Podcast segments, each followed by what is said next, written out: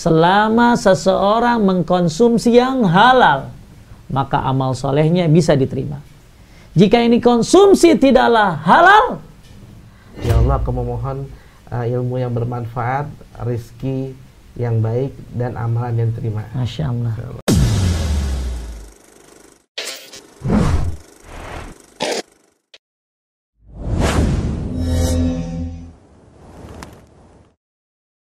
Bismillah. Assalamualaikum warahmatullahi wabarakatuh. Alhamdulillah. Allahumma salli wassalim ala nabiyina Muhammad. Apa kabar Zayaners? Apa kabar para penuntut ilmu? Nah, Zayaners, sahabat Zayaners, kita kembali lagi bersama saya Hendra di suatu acara baru dari Zayan TV. Nah, nama program itu Daily Doa and Zikir. Masih ditemani oleh guru kita, Ustadz Agus Hendra Gunawan. Apa kabar Ustadz? Alhamdulillah khair. Antum sehat? Alhamdulillah. Ustadz, Baik. Anda mau tanya nih, kenapa sih kita harus ngebahas program baru ini, Daily Doa dan Zikir gitu? Baik, baik. Alhamdulillah. Allahumma salli wa sallim ala Nabi Muhammad. Zainal semuanya. Sehat para penuntut ilmu semuanya. Kita lagi mencoba membahas tentang uh, doa dan zikir sehari-hari yang kita sebut daily doa and zikir. Nah, kenapa sih kita bahas ini? gitu ya? Karena tentu antum semua sudah tahu kalau doa itu adalah ibadah. Benar, Ya. baik. Bahkan sebaik-baik iba apa sebaik-baiknya ibadah adalah doa. Doa. Bahkan doa adalah intisari ibadah. Ibadah. Makanya tentu Zainos dan para penuntut ilmu semuanya sudah sering ya zikir doa ya. Cuma masalahnya ngerti nggak? Nah, Ah. ngerti kan nih sahabat Zainur?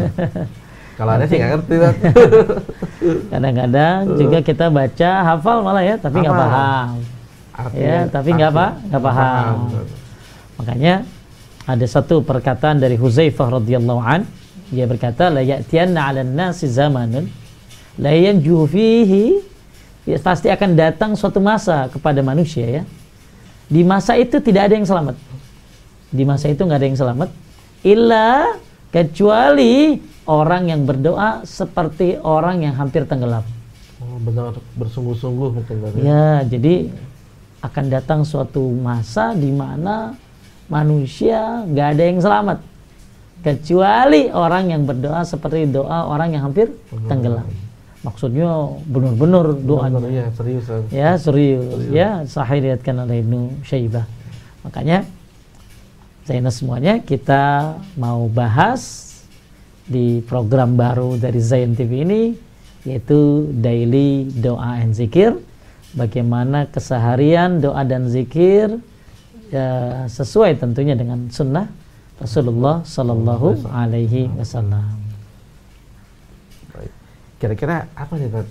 doa yang ya pasti kita lakuin setiap hari nih Ustadz, ya?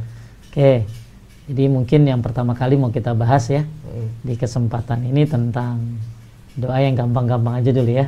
Pendek-pendek Ustadz. Ya pendek-pendek ya. Kadang-kadang kalau panjang males deh tuh ya. Nah pendek aja dah ya. Itu doa yang rutin bagus dibaca setiap habis sholat subuh. Oh, Antum habis subuh baca doa apa? Selain zikir ya, ada apa tuh? doa yang mana tuh Teh?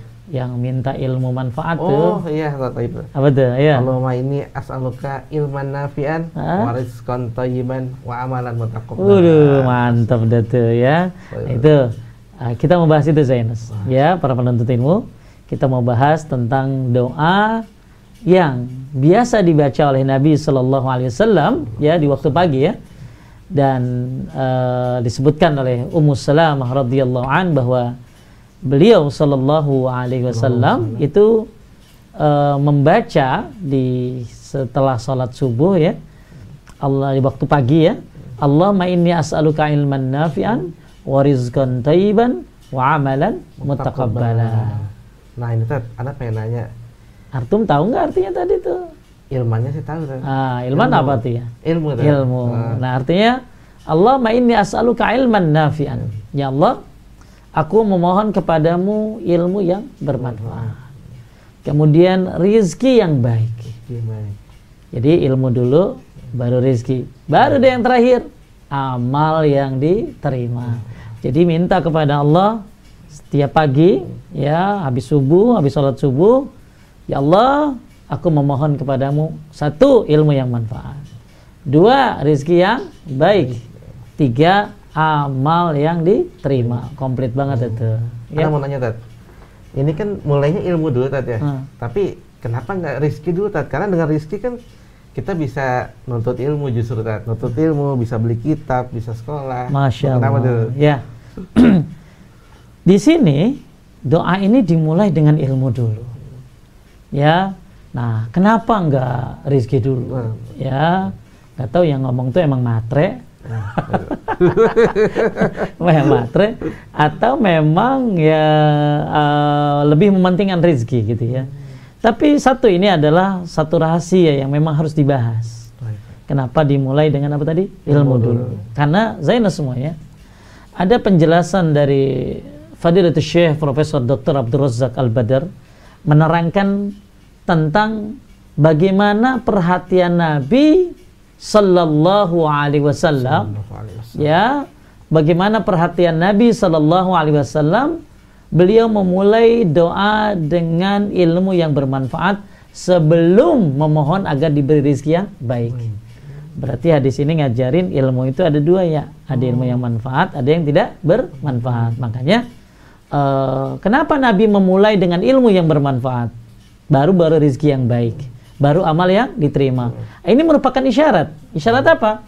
Isyarat bahwa ilmu yang bermanfaat itu didahulukan dan dengannya memulai sesuatu.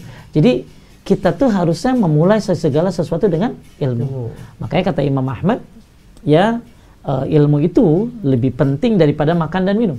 Masya Allah. Ya, di, uh, kenapa? Karena orang makan dan minum sehari mungkin dua kali, ya. Uh, kata beliau, manusia itu lebih butuh ilmu daripada makan dan minum. Kenapa? Karena manusia makan dan minum sehari cuma satu kali atau dua kali. Tapi ilmu dibutuhkan dalam setiap tarikan nafasnya. Makanya kita uh, kenapa Nabi Shallallahu Alaihi Wasallam mendahulukan ilmu bermanfaat baru riz, rizki. Di dalam Al-Quran juga Allah berfirman fa'alam annahu la ilaha illallah. Antum sering dengar tuh ya.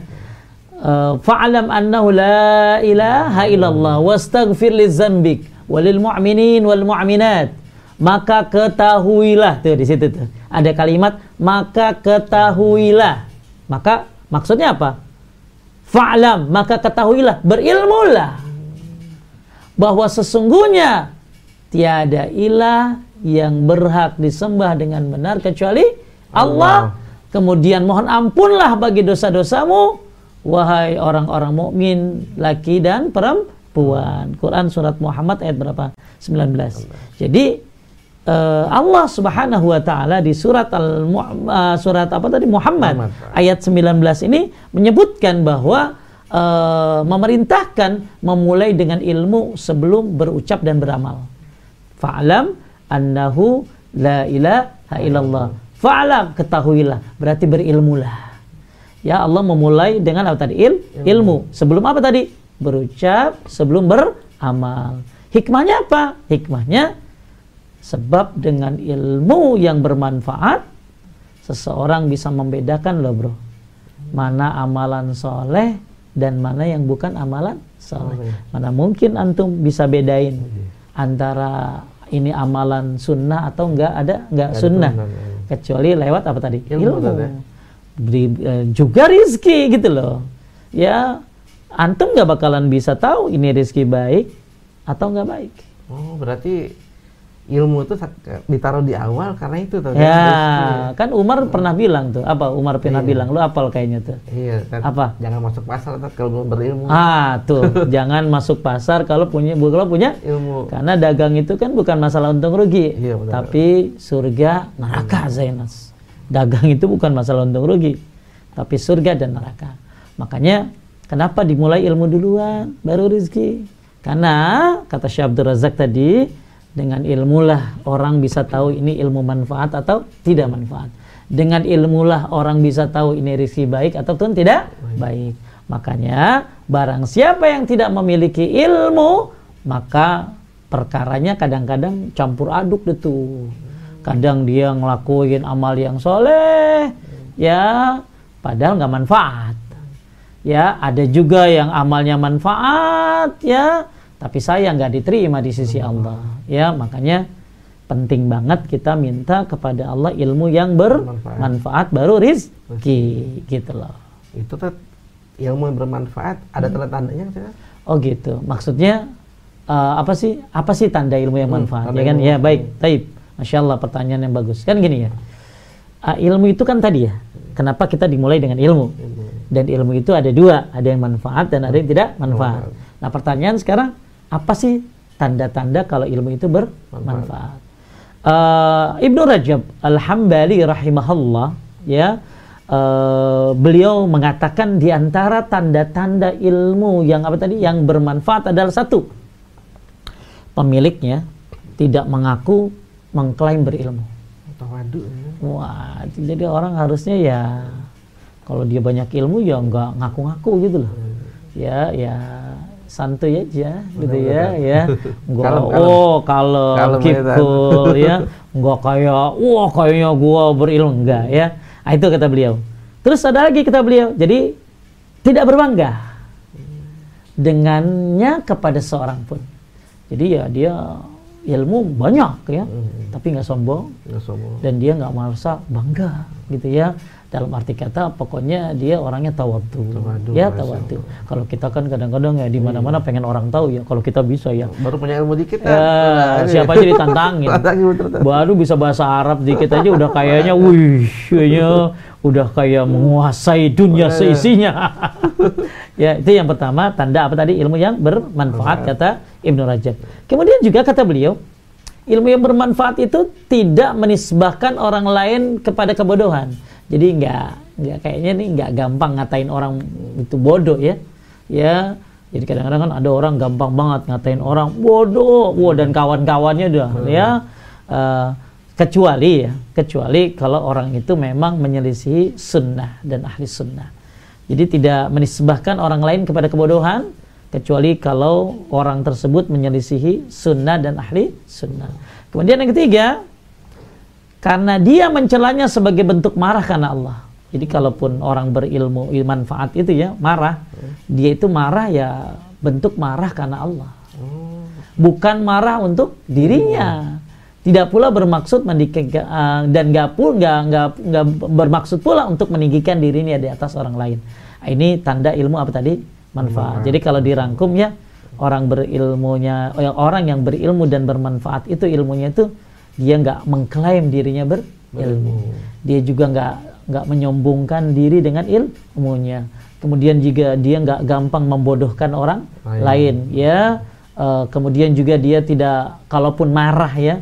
Marahnya itu ya karena Allah, Allah. Subhanahu Wa Taala dan dia nggak ada maksud ber, uh, apa meninggikan dirinya di atas orang orang lain. Nah ini maksud daripada tadi ilmu yang bermanfaat. Dah tuh ya selesai itu Allah ini as'aluka ilman nafian. Terus apa lagi? Yang kedua, wariskan thayyiban. Ah, wariskan thayyiban. Lu apal kalau rizkan wa ya. Nah, rizkan thayyiban apal ya. ya. nah, rizki juga ada dua, Bro. Ada rizki yang baik, ada rizki yang tidak baik. Iya lah. Iya, ada halal, ada halal. Makanya ente tahu kan? Kalau dengan ilmu itu antum bisa bedain oh ini haram nih hmm. ini riba nih. Oh, oh ini goror nih. Ah ini mah ada tipu-tipunya ini. Hmm. nah makanya uh, bisa diketahui lewat ilmu. ilmu makanya penting banget kita minta kepada Allah setiap pagi loh ya. Setiap pagi agar setiap pagi ini dikasih ilmu yang bermanfaat. Dengan ilmu yang bermanfaat akhirnya kita bisa bedain mana rezeki baik mana yang tidak baik. Baik. Dan perlu diketahui rezeki itu ada dua. Rezeki yang bersifat umum rezeki yang bersifat apa khusus. khusus. Kalau rezeki yang bersifat umum itu semua orang dapat. Hmm. tapi kalau rezeki yang bersifat khusus itu enggak semua dapat. Kecuali orang beri beriman. contoh kata ini kata apa siapa? Kata Syekh Abdurrahman As-Sa'di ya. Beliau menyebutkan bahwa uh, rizki yang bersifat umum itu berbentuk keduniaan. Keduniaan. dan semua orang bisa dapat. Mau kafir mau beriman mau siapa aja cakap jelek bisa dapat. Yaitu yang berbentuk apa tadi? Dun Dunia, dunia. Akan tetapi rizki hati rizki hati berupa ilmu yang manfaat. Kemudian iman. Cinta sama Allah apalagi? Takut Takut rezeki. Ya takut kepada Allah. Kan ada orang kagak takut sama Allah. Oh, iya. Betul nggak? Jadi kalau antum takut sama Allah, itu rezeki loh. Ya takut sama api neraka, itu rezeki loh. Nggak harus materi tuh. Iya. Ya terus apa lagi? Eh rizki yang berupa kecintaan kepada Allah, kemudian berharap kepada Allah Subhanahu Wa Taala. Terus eh apa? Pokoknya rizki-rizki yang bersifat khusus itu ya cinta Allah, takut Allah, berharap Allah, bertawakal kepada Allah, ya itu nggak bi nggak bisa dikasih kecuali buat orang yang ber beriman. Ya makanya kita kadang-kadang mikirin rezeki yang bersifat umum ya, duniawi semuanya. Iya. Padahal ya kita bisa puasa Ramadan kemarin, alhamdulillah, Alhamdulillah. alhamdulillah selesai lagi. Selesai. Malah ada Zayanes mungkin yang udah beres puasa Sawal. Waduh, ajib betul. Bisa puasa Sawal, bisa apa ya? Bisa mudah-mudahan bisa ketemu sama Idul Adha Adha. ya. Jadi eh, rizki-rizki yang selalu kita pahami adalah rizki yang selalu berbentuk rizki umum. Umum.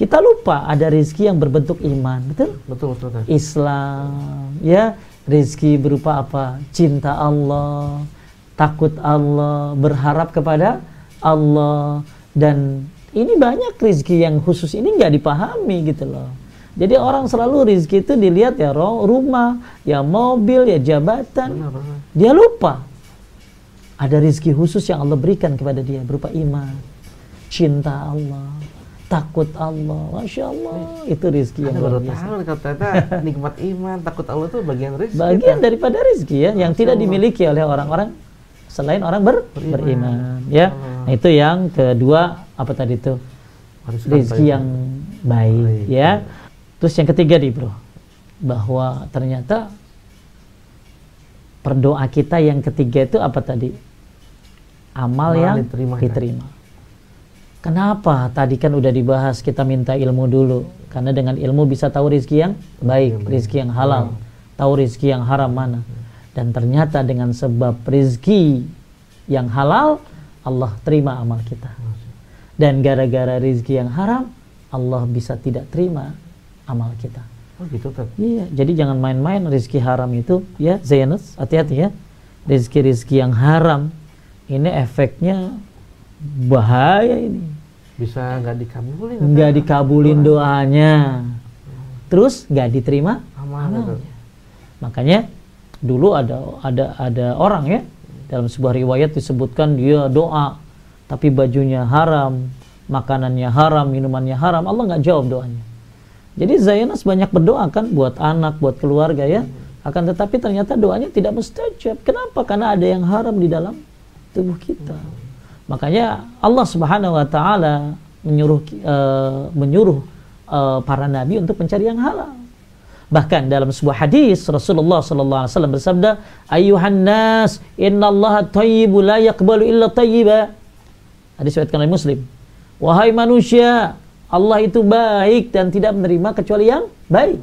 Makanya kata Ibnu Rajab, hadis tadi, hadis tadi mengisyaratkan bahwa seseorang itu tidaklah diterima kecuali jika mengkonsumsi yang halal. Seseorang nggak diterima amalnya kecuali mengkonsumsi yang halal. Jadi memang benar bahwa makanan yang haram merusak amalan dan membuat amalan tidak diterima. Kenapa? Makanya Nabi Shallallahu Alaihi Wasallam bilang tadi apa? Allah itu baik dan, tidak menerima kecuali yang baik. Baik. Bahkan di dalam Al-Qur'an ya surat Al-Mu'minun ayat 51, ya ayyuhar rusul kulu min tayyibati wa amalu salihan inni bima ta'maluna alim. Wahai para rasul, makanlah makanan yang baik. Tuh, Allah nyuruh para rasul makan makanan yang Oh, baik. baik. halal. Halal. Kemudian Allah nyuruh apa? Wa amalu salihan. Dan kerjakanlah amal saleh. Kenapa? Sesungguhnya Allah Maha mengetahui apa yang kamu kerjakan. Jadi kita disuruh makan yang halal, Kalau yang halal beramal saleh. Oh, syaratnya berarti harus halal dulu. halal ya? baru beramal. baru beramal. Jangan sampai udah makanan haram, maksiat baik. Waduh. Makanan haram, amal soleh, zong. Iya. Tapi makanan halal, amal soleh, insyaallah diterima. Ada lagi di surat Al-Baqarah 172. Ya ayuhalladzina amanu kulu min tayyibati ma razaqnakum. Hei orang-orang yang beriman. Hei Zionist semuanya, orang-orang beriman. Makanlah rezeki yang baik-baik yang telah kami rezekikan kepadamu.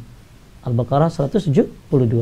Makanya berdasarkan dua ayat tadi itu, dua ayat dan satu hadis tadi ya, para rasul dan umatnya diperintahkan untuk makan yang halal, juga diperintahkan untuk beramal soleh. Selama seorang mengkonsumsi yang halal, maka amal soleh bisa diterima. Kata Ibnu Rajab Al-Hambali. Selama, saya ulangi Zayanus ya, Zayanus semuanya, perhatikan. Para penuntut ilmu perhatikan semua. Cangcing, babe, perhatikan semuanya. Kata Ibnu Rajab Al-Hambali dalam kitab Jamil Ulum wal Hikam, beliau menyebutkan, selama seseorang mengkonsumsi yang halal, maka amal solehnya bisa diterima. Jika ini konsumsi tidaklah halal, bagaimana mungkin amalannya bisa diterima? Makanya gara-gara yang haram, amal nggak diterima, doa pun tidak diterima. Nah, ini pentingnya doa. Sia-sia. Sia-sia. Makanya Zainus semuanya para penuntut ilmu ya, amalkan doa ini. Setiap habis sholat subuh baca. Berapa kali Pak Ustadz? Satu kali aja. Ya, kan ada orang ya, baca seribu kali. Dia Wah. harus pakai dalil, capek Benar-benar. kali. Ya, baca satu kali aja. Ya, Allahumma inni as'aluka ilman nafi'an wa rizqan tayyiban wa amalan mutakabbala. Ya Allah, aku memohon kepadamu ilmu yang bermanfaat. Yang dengan ilmu yang bermanfaat ini Anda bisa bedakan rizki yang baik. Baik. Dan dengan rizki yang baik, yang halal, Allah terima amal kita. Mudah-mudahan penjelasannya cukup. Ngerti nggak lo? Insya Allah, Teh. Ngerti ya? Iya. Oke, saya pimpin semua Zainas yuk baca ya doa ini. Allahumma inna nas'aluka ilman nafi'an wa rizqan tayyiban wa amalan mutakabbala atau boleh juga Allahumma inni as'aluka ilman nafi'an wa rizqan tayyiban wa amalan mutakabbala. Coba ente Allahumma inni as'aluka ilman nafi'an wa rizqan thayyiban wa amalan mutaqabbalan. Artinya? Ya Allah, aku memohon uh, ilmu yang bermanfaat, rizki yang baik dan amalan yang terima. Masya Allah. Allah. Mudah-mudahan paham semuanya dan bisa mengamalkan. Ya, jadi antum semuanya, Zainus para penuntut ilmu, antum ya juga Hendra, bukan hanya baca ini doang Iya. tiap habis subuh, tapi kagak ngerti. Lah gimana orang baca doa kagak ngerti? Kan ada yang kayak gitu kan. Ada. Ya, doa tapi kagak ngerti. Cuman taunya oh baca sunnah. Nah, lebih bagus lagi ketika kita baca ini kita tahu artinya dan paham. Kenapa disuruh berilmu Sebelum berkata. Ya, sebelum rizki yang halal, yang baik, baru amal yang diterima. Masya Allah. Masya Allah. Nah, sahabat Zainers, Masya Allah ya, dari doa yang kita baca sambil sholat subuh, doanya sebenarnya singkat. Tapi ternyata tafsirnya Masya Allah panjang banget. Dan kenapa ilmu ditaruh di depan ya biar dapat rezeki yang bermanfaat ya. Dan dengan rezeki yang baik pula, dan, dan amalan kita akan diterima, Zainer. Masya Allah, Ustaz. Jasa kelahir Oh iya, oh ilmunya iya. Tat, Mudah-mudahan barakallahu iya, ya. Nah, Zainers, udah tahu kan nih manfaat dari uh, daily doa dan zikir? Karena itu antum semua harus pantengin nih acara di Zayan TV. Daily doa dan zikir. Biar bisa lanjut terus, kita belajar, biar kita paham doa dan zikir yang kita lakuin hari-hari. Kita tutup dengan doa kafaratul majelis. Subhanakallahumma wa bihamdika asyhadu an la ilaha illa anta astaghfiruka wa atubu ilaih. Wassalamualaikum warahmatullahi wabarakatuh. وعليكم السلام.